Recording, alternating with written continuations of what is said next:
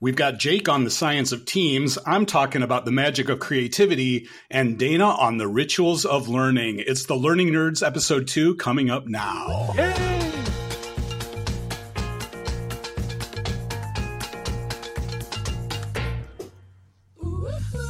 See, I told you guys we'd have theme music by episode two. I like it. Hey, We had a cold open. I'm so glad I was off mute or uh, on mute because I was cracking up because I forgot this is going to be our new theme song. I'm going to be bobbing my head the rest of the afternoon to that. Bob, before we get started though, you got to explain what that song is before you get started.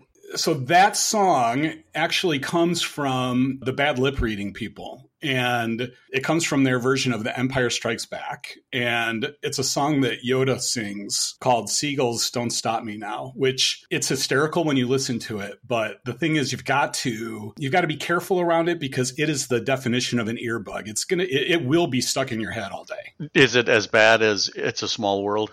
It, can get that it's, it's bad, in your head now. You're going to be singing It's a Small World the rest of the podcast. Yeah, absolutely. Absolutely. So, uh, hi, everybody. This is Bob Gerard from the Talent. What are we? Talent Research and Innovation. We've just had a reorg, but we're still Talent Research and Innovation.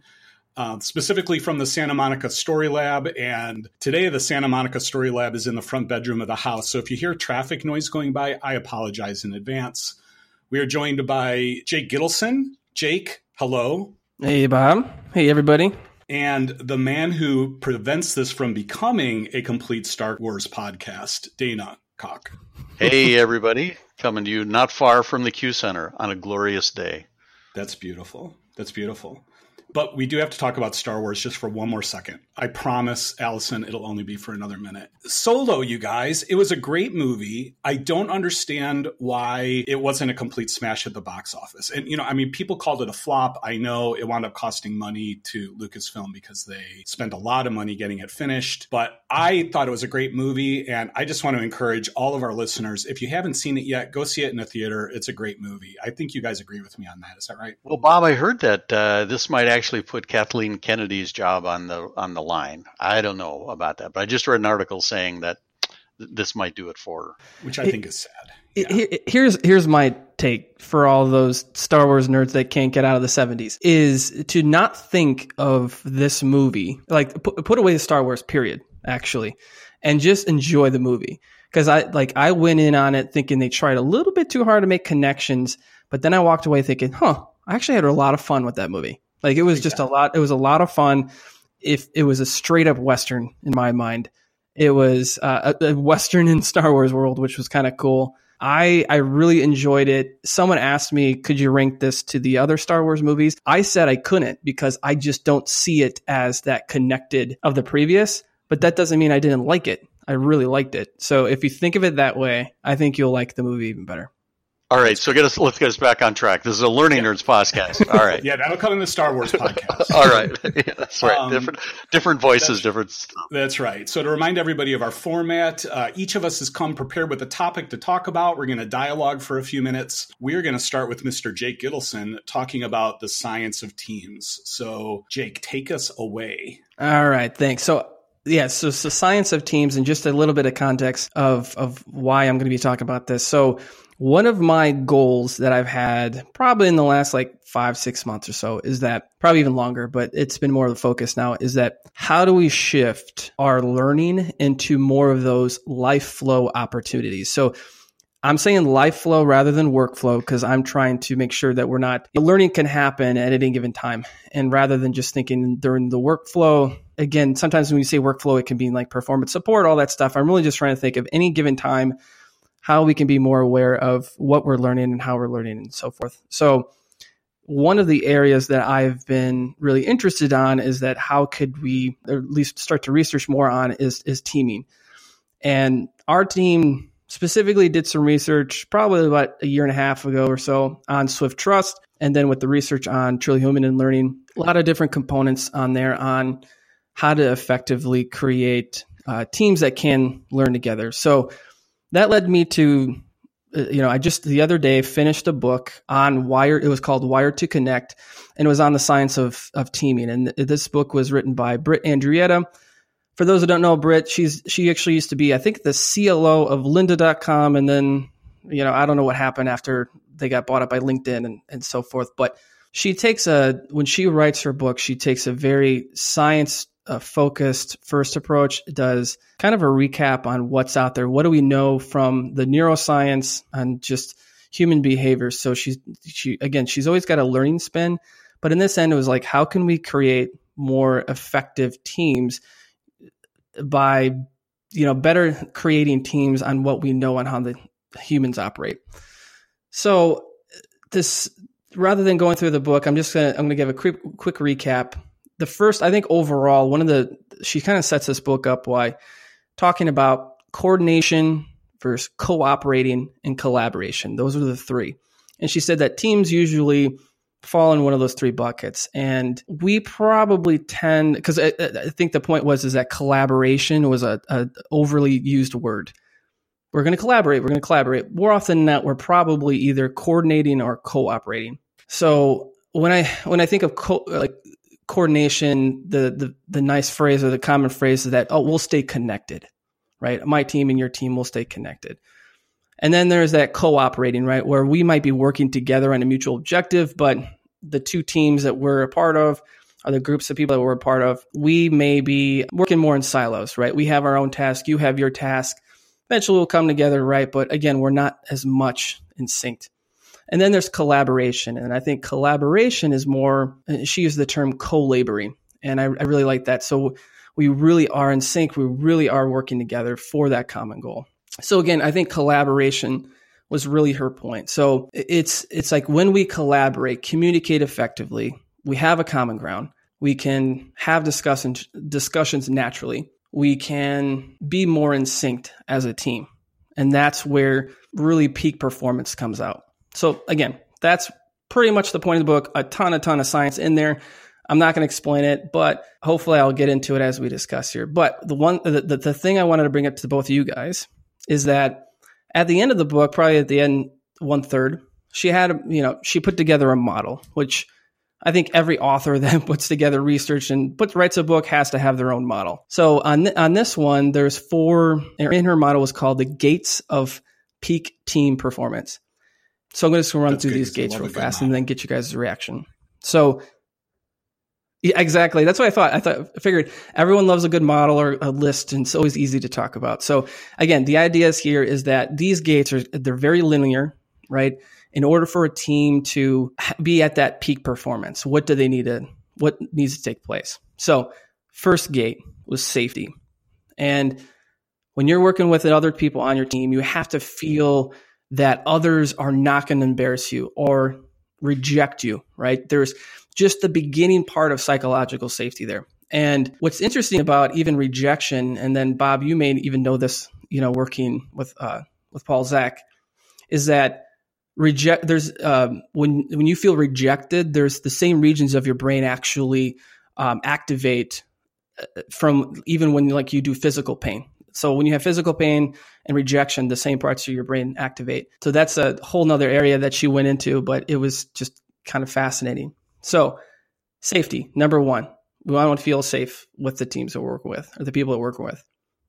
Number two, or gate two, is purpose. And when they say purpose, they say this, we're not talking about a capital P of purpose. We're talking that lowercase p. So when I say capital P, this, that's not the grand purpose of life, right? We're just talking more of that lowercase p of what our team's purpose is. We're more in line.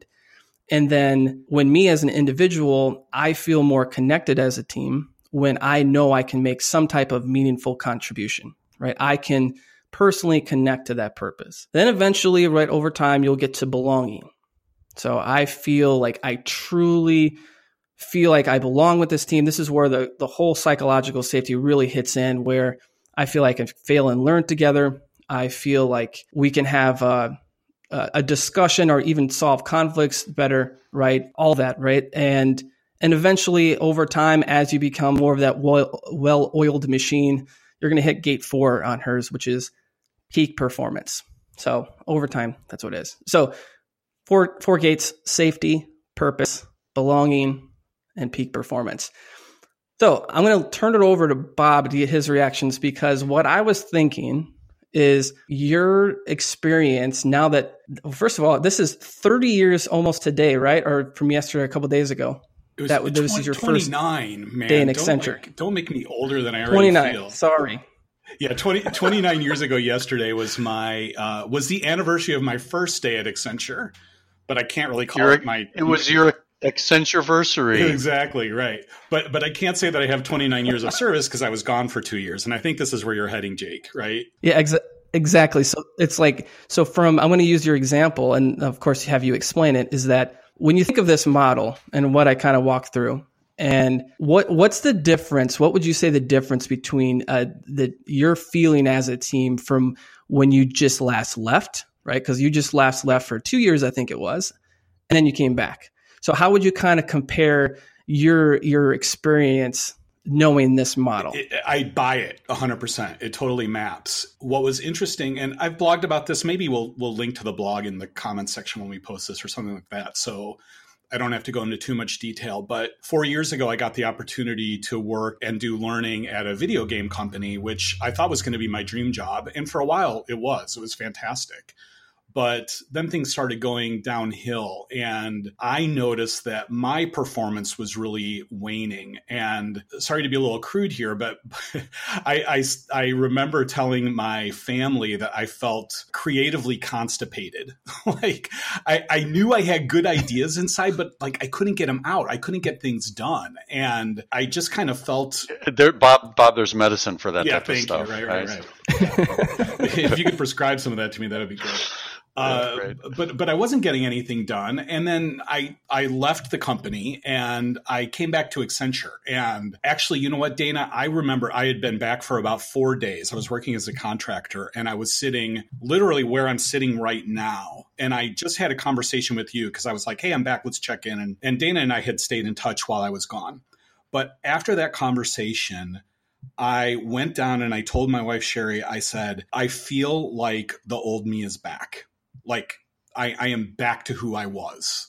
And it was such a wake up call for me. I kept trying to figure out why was that? What was going on? Well, a few weeks after that, I heard Pat Wadors, who was the chief HR officer of LinkedIn at the time, and now she's at ServiceNow, I believe and she talked about that at LinkedIn, their inclusion and diversity program she calls DIBS for diversity, inclusion, and belonging, because belonging is just as important. Well, here's the idea is you can have as diverse of a workforce as you want, and they can be inclusive in terms of like tolerating each other.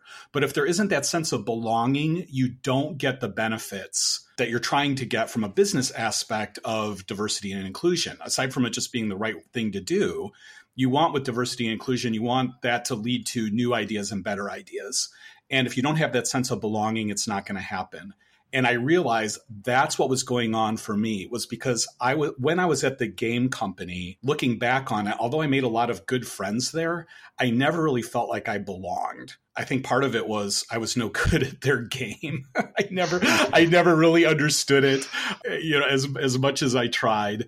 Uh, and there were other factors, just cultural factors that I think I never really felt like I belonged. But when I came back to Accenture, I felt like I was back in the family and I did belong and I've thrived since then. So, and thrived in team settings. So, Jake, that's why I'm completely bought into this model. Um, I, I have seen it in action and it totally makes sense to me. I think too with this model, it's it's when you when you look at it, it really is just summarizing a lot of the research that she's already done. And if you go in when you at the end of the book, what I really liked is that she takes a you know list actions that if you're a leader, um, like a senior manager leader, right, or somebody that's more of an executive, what you can do to create these types of teams, and then she goes down the list of the different types of levels or roles or whatever you play. I thought that was kind of interesting because again, she focuses more on those those different areas and it brings back a lot of the science of what she's talking about. And then to your point about inclusion and belonging, which is interesting. Um, there's this really good quote that she referenced. This is the one that stuck out to me the most. Is that diversity is being invited to the party, inclusion is being asked to dance, and I, I just kind of like that simple. It had, had a good visual Yeah. in my mind when I heard that. Yeah, that's nice. So Dana, I want to I want to go to jump to you now and see any examples that you have like when you first look at that what what's what pops in your mind? Yeah a couple of thoughts come to mind and uh, let, let, me just share a couple of examples uh, where i think we've seen this play out. Recently bob and i had the good fortune of being together with um, about four of our other colleagues uh, some we had never met before and others we had built a relationship with via you know video conferencing and the skype stuff that we use and, you know, when I look at the model, the safety, the purpose, the belonging, and the peak performance, while, while some of us had never met each other in person before, when we had this opportunity and we had a well defined problem, we just jumped right into the peak performance. We had already established the working relationships right through through virtual means. So we had that safety and we knew that we we knew who we could banter with and who we needed to be careful with and you know we had all of that stuff figured out. We also because we had a well defined problem I, we had that sense of purpose um, and and because we also had the trust going on we had the belonging. So what that allowed us to do was get to that peak performance where in a you know four to six hour time frame, uh, we were actually doing some I thought some pretty innovative thinking uh, that I believe is going to lead to some transformation around one of our uh, important programs in, in the technology yeah, sure. space. So I don't know, Bob. You mm-hmm. know, when I think about applying this model, uh, I don't know if you had yeah. that same sense, but that, that's one example that came to mind. I did totally. Yeah. So what's what's interesting about that one too, and she talks about this in the book, and and I mean I know that probably this th- us three here know about this, and many others listening. She mentions that like the de facto what happens from us from a um what's like what's what happened to us within our brain, like what we're scanning when we see per- people in person right? It's it's it's there it, it is more effective right when from a teaming side. So one of her tips was like i understand that you know we can't get together all the time. It just doesn't happen especially on, a, on working globally. But whenever you can and that was her tip for the executives is that try to make more of an effort to get your teams in a live environment every so often where they can help every everybody on an individual level can work and meet each other and see how you're talking you know just your your gestures your facial expressions like the the amount of data that gets downloaded into your brain just by seeing that is is a ton right? So it's it's very very useful and again further builds that safety because again you can lose that safety any day. Hey jake maybe maybe one more example i can share and then you know we can move on to whatever we need to move on to. But the the other uh, example that comes to mind is you know, recently we had the privilege of hosting about 25 chief learning officers at the Q Center.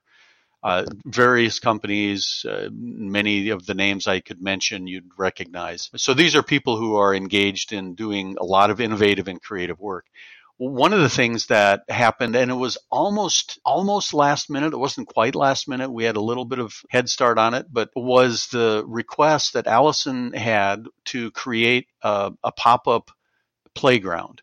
And by that you know basically a little tech fair uh, where we could showcase some learning technologies that we were experimenting with and share some of our research around brain science. Uh, you know you and, and michelle really jumped to it and put it together. And then i came in uh, and helped at the event and helped some of the planning. Again, this is one of those things where all three of us, we had that safety. We had that very clear sense of purpose. We knew that we needed to do a, an excellent job. And so we, we just worked, I think, right through those four gates. We had the safety, the purpose, the belonging. And in the end, created an event that really was exciting for the participants and you know, Allison was surprised that we hadn't done this type of thing before. And my comment to her, I said, "Well, that's just what we do as a team." Right. Right. And I think I, at that time I didn't know the model, but you know, thinking about it, it's it is what we do at the team because we all have all four of those mm-hmm. gates. Yep, place. makes sense.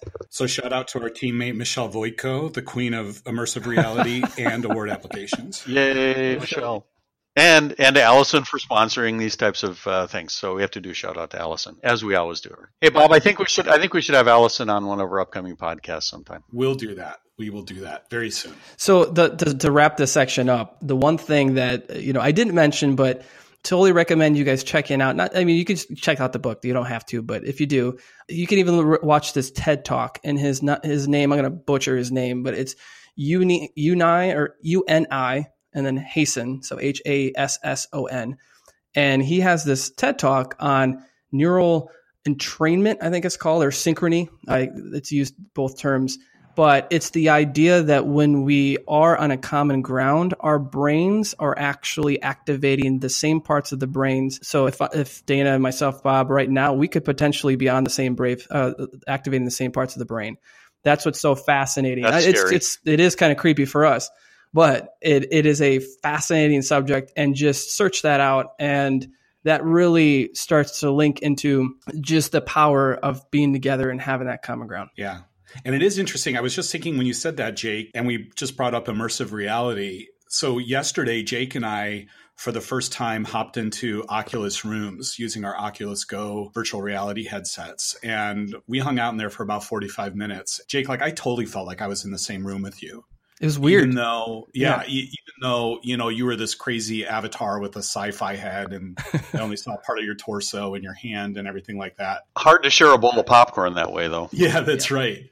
But you know, it, it was amazing. It was it was incredibly immersive, and so I do wonder if you hopped into an environment like that, according to our tech trend of immersive reality, and that reduces distance with people that you maybe didn't know quite as well. Would you have that same effect? I think that's something for us to experiment with yep. too we're thinking about teaming. So, okay, well, listen, I'm going to pick it up, and I'll actually pick up the pace here a little bit because my my thoughts today are a little bit early. It's more of a preview, but it's something that I have been curious about, and the point of curiosity is about design thinking. So, a, a lot of you know I was kind of an early adopter of design thinking. I'm a big fan of it. I really enjoy it. I've seen the value of it. But I have been recognizing, uh, I would say not quite a backlash, but a little bit of questioning in terms of does design thinking really work or does it lead to the best solutions that we can have? And my son came back from from his graphic design program at university and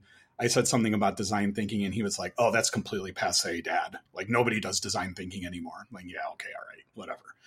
But I, I still had the same question and I, I, developed a theory. The theory that I'm testing out is this. I'm wondering if it's not so much, you know, the design thinking methods or the approach or the the way that design thinking works that might lead to a dissatisfaction with the results.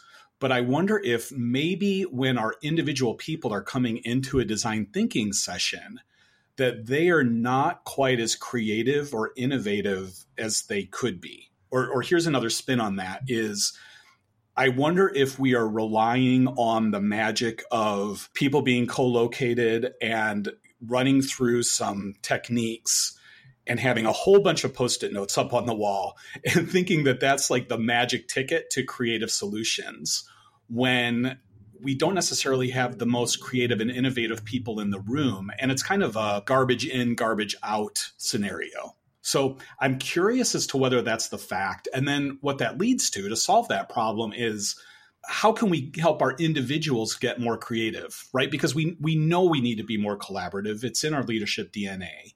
But how do we help how do I help you Dana and how do I help you Jake as an individual become more creative? So I'm starting to poke around into this and thinking about what are ways to to develop this. So I started talking to some of our colleagues at Second City Works. I've surfed a bunch of articles. I reread the book Orbiting the Giant Hairball, which is a fun book to read. If you haven't read it, check that one out. I've been talking to my good friend Katie Burke, so shout out to Katie Burke. Um, we've kind of decided to explore this whole creativity thing together. Katie connected me with an author, and her name is Tina Seelig. Long story short, she's up at Stanford and she talks about creativity and, and teaches a lot. She's got several books out there. And I watched one of her TED Talks. And in Tina's TED Talk, she shared a model because we love models, right? We all love a good mm-hmm. model. so, do. so her model was was called the innovation engine. And I think she had a similar insight to what I have is in order to make innovation work, you need to think about it as an external model with an internal model. So you need to think about innovation in the group sense. And then you need to think about it as individuals. Like, what are we each as individuals bringing to that group in order to really be innovative? And so I'm sure I'll talk about this later as I read more about it. So, externally, the factors are the resources, the habitat, and the culture. And if you think about those at Accenture, we're, we're probably okay. I mean, habitat wise, our, our office space can be cool in certain locations. It's still not in others. Uh, we're growing our culture of innovation. We're having more resources like training and design thinking and all that kind of stuff that that help build that. So we're pretty good in that aspect. But let's look at the internal aspects. Uh, we've got knowledge, we've got imagination, and we've got attitude. And I would say that at Accenture, we probably have a lot of knowledge and we have inherently creative or, or, inherently curious people, which will help build knowledge. But I wonder how we are in terms of innovation, and I wonder how we are in terms of attitude.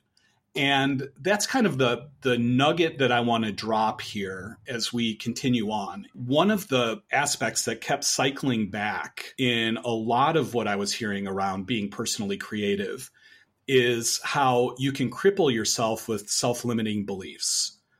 And it's very similar to what I say when I talk about storytelling. And I start with the idea hey, we're all storytellers. We know how to do it. It's wired up inside us, and you just have to tap into that.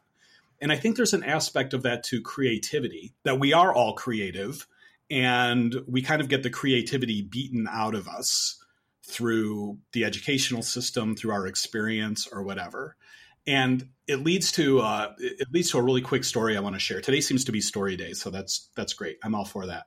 But I've been taking a writing class, a short story writing class, and we were coming to the end of the term, and we had a really fun activity where we all had to fill out questionnaires, and it was things like, you know, when I write, I feel blank, or I write in this location when I really want to write well. It's all about our process. And one of the questions was, I wish my writing was more blank. So I filled that in and I said, I wish that my writing was more descriptive because I go in with the belief that when I write short stories that my descriptive prose is really bad. Like I feel like I'm pretty good at dialogue, but my descriptive prose around kind of setting up the scene and describing the scenery and all that is not really good. When we all went around and we read our answers, the teacher looked at me when I said that and he was like had this crazy look on his face and he was like what are you talking about? And I said I just don't feel like my text is very descriptive. And he said well as a fan of your writing let me tell you your your text is descriptive enough. And I, I don't remember exactly what he said because as soon as he said I'm a fan of your writing like I went oh Yay! I am a fan. I can sell one book. Exactly. This guy, you know, he, he's got an IMDb entry and he likes my writing, so that's really cool. But but then all of a sudden I had this aha, which is this: is when I think about me writing descriptive prose, I compare myself to J.R.R. Tolkien, right? it's like who, who is the master of spending 18 pages describing, you know, what the hill looked like that the elves were about to run over. I was going to say he spends he spent too much time on sometimes well, explaining what, what like describing and, certain situations. Jake, that was the biggest aha for me was because all of a sudden I sat there and I realized I don't even like reading Tolkien. Like I love the stories, I love the movies. So did I. Yep. It, it's so hard for me. To, I, have tried reading Lord of the Rings probably eighteen times, and I've only got through it a couple of times because I just get bogged down in all of that prose. But that's what I think I should be doing because other people say that's what good writing is is having really good descriptive prose and here's J.R.R. Tolkien and he's the master. And I was comparing myself to him and it wasn't even something that I liked. That was all coming from other people. So that's what I honed in as on as one of the things that might be limiting our personal creativity is what are those beliefs that you have about yourself that aren't true? And what are those beliefs about what you should be doing and maybe what you should be doing is not really what you think you should be doing in order to be creative. So those are my thoughts. What are your guys' reactions to that? Well, I got all sorts of ideas that, that sparked, and you know, one one of it is Jake mentioned earlier the neuroscience stuff. I, I think there's a lot of the principles that we talk about as durability principles that actually apply to creativity. For example, the whole aspect of being generative is creating something new, right? It's creating something that's your own, and um, so I think there's probably a lot we can learn or transfer from what we know about brain science that will facilitate that that type of creativity. I, I think back early on when you first started talking about this, Bob. I thought back to one of my first days of working at Accenture. At that time, it was Arthur Andersen and Company, and I walked into a manager's office, and here's this big. It's a three foot by four foot chart that has all sorts of small boxes. I had to actually, you know, put my nose close to it to read the text in it. And the the funny thing about it, it was the the creativity methodology, right? Which you think about it, and, and it's so. I mean, it's it's very much an oxymoron because here you have this creativity. Here's exactly how you do it, lockstep, right?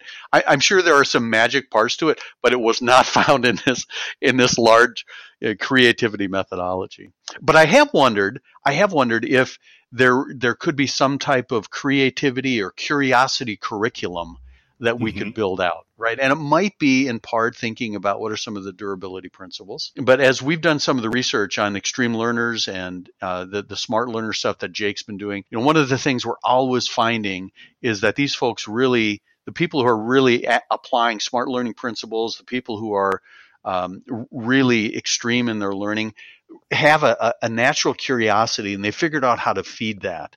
And that natural curiosity feeds into into creativity and making connections that us commoners have a hard time making. So to go back to your design thinking point mm-hmm. um, i've been struggling with this myself.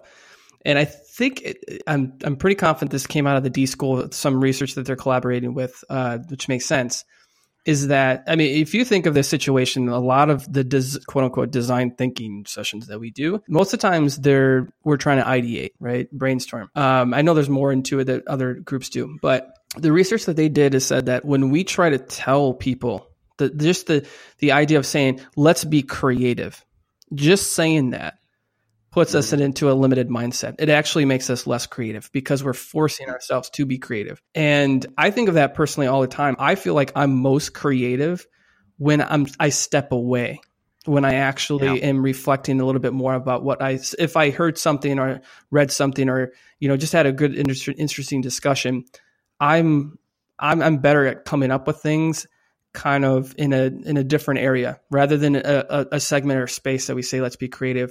Because I, I do when I, I get together a lot of uh, us three on this call. I know we get we bring in to come into a lot of calls and say okay we got the creative minds let's go. Think like as if we have all these ideas. But the thing yeah. it, it, puts it, it kind of it, it, from that science what they're saying is that it it stops you. It, it like you hang up and that's that's what that's what it is so Jake, that reminds me of a story. So uh, in, in high school, I, I, have I have what I consider a situational sense of humor. So I'll look at a situation, I'll find funny things in it. And and I was so graduated from high school, and then I came back after first couple of years of college, visited with one of my buddies that I used to hang out with all the time, and and we went out with some of his friends, and he said, "Yeah, this is my friend Dana. He's one of the funniest guys I know. Say something funny, Dana." Good luck with that. Yeah, right. So it's kind of like yeah, exactly. I was like, duh, and everybody's looking at, yeah, this guy's really funny. but it's like I, I think it's it it's it emphasizes the point that you just made, right? If you say, okay, time to be creative, be creative, and sometimes we do that. You know, Bob, tying back to your initial thought, sometimes we do that in design thinking. It's right, okay. Mm-hmm. You've got three minutes to get out all of the brilliant ideas in your head. It's like, oh, pressure's on well, when pressure's on, sometimes that's not the time we're most right. creative. So one other thing that came to mind when you were talking about how, you know, when we're young, you know, we're often really creative. The, the thought came to mind is, you know, if you have imaginary friends when you're little, when you're a kid, it's really cute. Everybody goes, oh, look, he's playing with some, you know, imagine. But if you have an imaginary friend when you're grown up, they lock you up. Right. You're crazy. That's why I don't talk about mine anymore. but it's true. I mean, you, we, we, I mean, we kind of lose our, well, I don't should say lose our creativity, but we're kind of told not to in certain aspects because you see, you see your kid and you're like, man, it's just what they think of. It's crazy. Yeah. Okay. So exploration of creativity, it's going to keep going. You'll hear more about it, folks. But let's go ahead and move on. Dana, why don't you bring us home for the rest of the podcast? All right. Awesome. So, you know, we are just enamored sometimes with repeatable architectures or templatizing of things. And we do that with good intent, right? Because if we can templatize a good design, that means it's going to be repeatable. It's going to be cost effective. People won't have to go through the brain power of creating it. Um, unfortunately, that templatization over a year, the years has created some learning traditions or learning rituals that are sometimes contrary to getting the best outcome. So let me just toss out a couple of examples. And I'm going to, as I'm tossing these examples out, I want you guys to be thinking of a, a few examples that you might have uh, come across or, or, maybe even maybe even designed. I know I've designed some of these myself. so so here's a few example of learning traditions or learning rituals. Um, creating virtual learning sessions that are one hour or creating a CBT that is one hour. Why? Why why are they one hour? It may be just because it's convenient to schedule it in Outlook but there, there's nothing saying that an hour is a magic amount of time. We know that from TED Talks and from other things. But so, so one hour, that's one example. Another learning ritual might be at the beginning of a class, an ILT, everybody introduces themselves. Right. And you know how that happens, right? One person starts off and, and they maybe say a few things and then somebody else, they decide that you need their entire life's history. And by the time you get done with it, you've already eaten up the first hour of the class. Well, there's good intent behind that. And we kind of do that as a ritual, but is there a different way that we could approach it? Or is it even really needed? Another learning ritual might be stating the objectives up front. At the end of this training, you will learn X, Y, and Z. Why do we do that? There may be some reason from the, you know, the idea of setting the context, but do we have to say it in context of these, these are objectives of the course? Uh, Bob, you'll love this one, right? I mean, the use of PowerPoint, right? That that is a ritual for us, and and sometimes some of the designs are use of PowerPoint with lots of words on them rather than lots of pretty pictures. Maybe uh, another one might be cramming the agenda so full that you can't really can't really breathe. Or here's another one that really, you know, we're trying to move away from this, but designing a learning solution as a point in time, so as an experience rather than part of a, a learning journey. So, you know, there's a lot of these rituals. And again, a lot of times they were created with good intent. Um, and, and sometimes they're appropriate. But I think too often we just accept some things as the norm as we're designing training. And we don't take a step back and shake things up at all. So, uh, what are your thoughts? What do you guys think about the idea of learning rituals and shaking things up a little bit? There's a lot of them. a lot of them. I mean, so one one of them that came to my mind when you're talking about it, I was thinking not necessarily in in our learning events or programs, right? I was thinking of as if we assume that a leadership or a supervisor or someone that is probably a level above us has all the answers, hmm. rather than someone that is either a peer or not a peer or maybe under two, right? Is that we put a lot of ownership on again assume that the, someone above has a lot of uh, has all the answers to help in the learning process you know beyond that. So that was the first one that jumped in my mind. I was you know i, I was curious about when you're talking about the rituals like how much does that rely on templates right? Like you know, kind of the, the, templatized approach for developing learning or the formulaic approach for developing learning that winds up ingraining these types of behaviors that just are so hard to get out of. You know, it, it, so I, I think as a learning designer, you know, I could laugh and say, well, like, I, I feel like I've been trying to break those rituals for 39 years now. I think you have. Think and, you and have, there, there's yeah. a lot of ways where I feel like I have, but I still get locked into silly things like that. And we had an experience like that recently when we were refining the schedule for MD Momentum. We had a day where it was just feeling very full and we were we were struggling with what do we keep and what do we cut and how do we frame it up and everything like that. And I realized that we were making an assumption going into that that everything had to be in half hour blocks. right? Like oh. you couldn't have something that lasted 20 minutes. It either had to be 30 minutes or an hour. And why? Why? Exactly, right? right. And all of a sudden yeah. we're like, you know, we could make that part 20 minutes and that part could be 40 that unlock the floodgates and, and things went on. But you know, you're you're absolutely right, Dana. And it's like it, it's habit, it's bad habit. And particularly the introductions at the beginning of a school drives me nuts. I don't know how much value it ever provides. And hi, I'm Jake. I've been here for 10 years. Well, I'll tell you why. I, I'm in XYZ. Yeah, exactly. And, and, you know, I'm, I am very narcissistic. I know that, but I know that w- when we do that all the way up, while people are introducing themselves, all the way up until the time that I go, I'm rehearsing in my mind what I'm going to say. I am too. And then after I do it, I'm listening to everybody and I'm trying to say, were they as interesting or as funny as I was? Yeah. Yeah, I, yeah, exactly, exactly. Yeah. Well, right. so, and, I, and I don't yeah. know who that person was. Right. Right. So I, I mean, I think, I think. You, uh, go ahead, Jake. You got another point you're going to make? No, I don't. Oh, well, no. You know, uh-uh. well, here, nope. here's what I was just going to add yeah. is the purpose of doing that is still good, right? Like you want yeah, to build yeah, community it's good intent, in the room, right? Absolutely. Right, but but what are the other ways that we could do that yeah. that would be more effective? Right. So the point is, don't don't take the templatized approach right? Don't take that approach and just assume that that's going to be good. Or, you know, it may have been good 10 years ago or five years ago, but let's shake it up. Let's make it more interesting right? And and we can do that, like for example, with the onboarding stuff, right? Have people jump in and start playing a, a game right away. They're going to get to know each other as they're working at the table level, and then they'll get to socialize over lunch and breaks. And if at some point you feel you still need to do that, don't do it at the beginning. Do it later. Right. Or you know, here's another one that, that I love too: is why does the instructor have to be at the at the front of the classroom? Right we always put them at the front. It, it's much more interesting if the faculty actually wanders around and teaches from different vantage points. Uh, and you know, if someone's not paying attention, they stand right by them. All of a sudden, they start paying attention. Well, they have to be at the front of the room because that's where they advance their PowerPoint slides from. Oh yeah, I forgot about that. and project our computer. Yeah, they have so, to do that. Another example that comes to mind is several years ago. I was uh, I was part of creating a rapid e-learning uh, approach, right? And it was for the first time, it was a way that because what we're having we're having people come to us and say my sponsor needs um, you know they need a course they don't have any budget and they don't have uh, you know really any time to create anything. And, and and and by the way we need it day after tomorrow right? So this was the problem. No budget limited time. And so we came up with this tool that would allow them to cram a bunch of powerpoints into an uh, into a presentation and talk over it. And it was it was okay and it could be used effectively. But what happened, we produced a couple of them that, that were relatively nice and served the purpose. And many of them were not a full hour, which was awesome.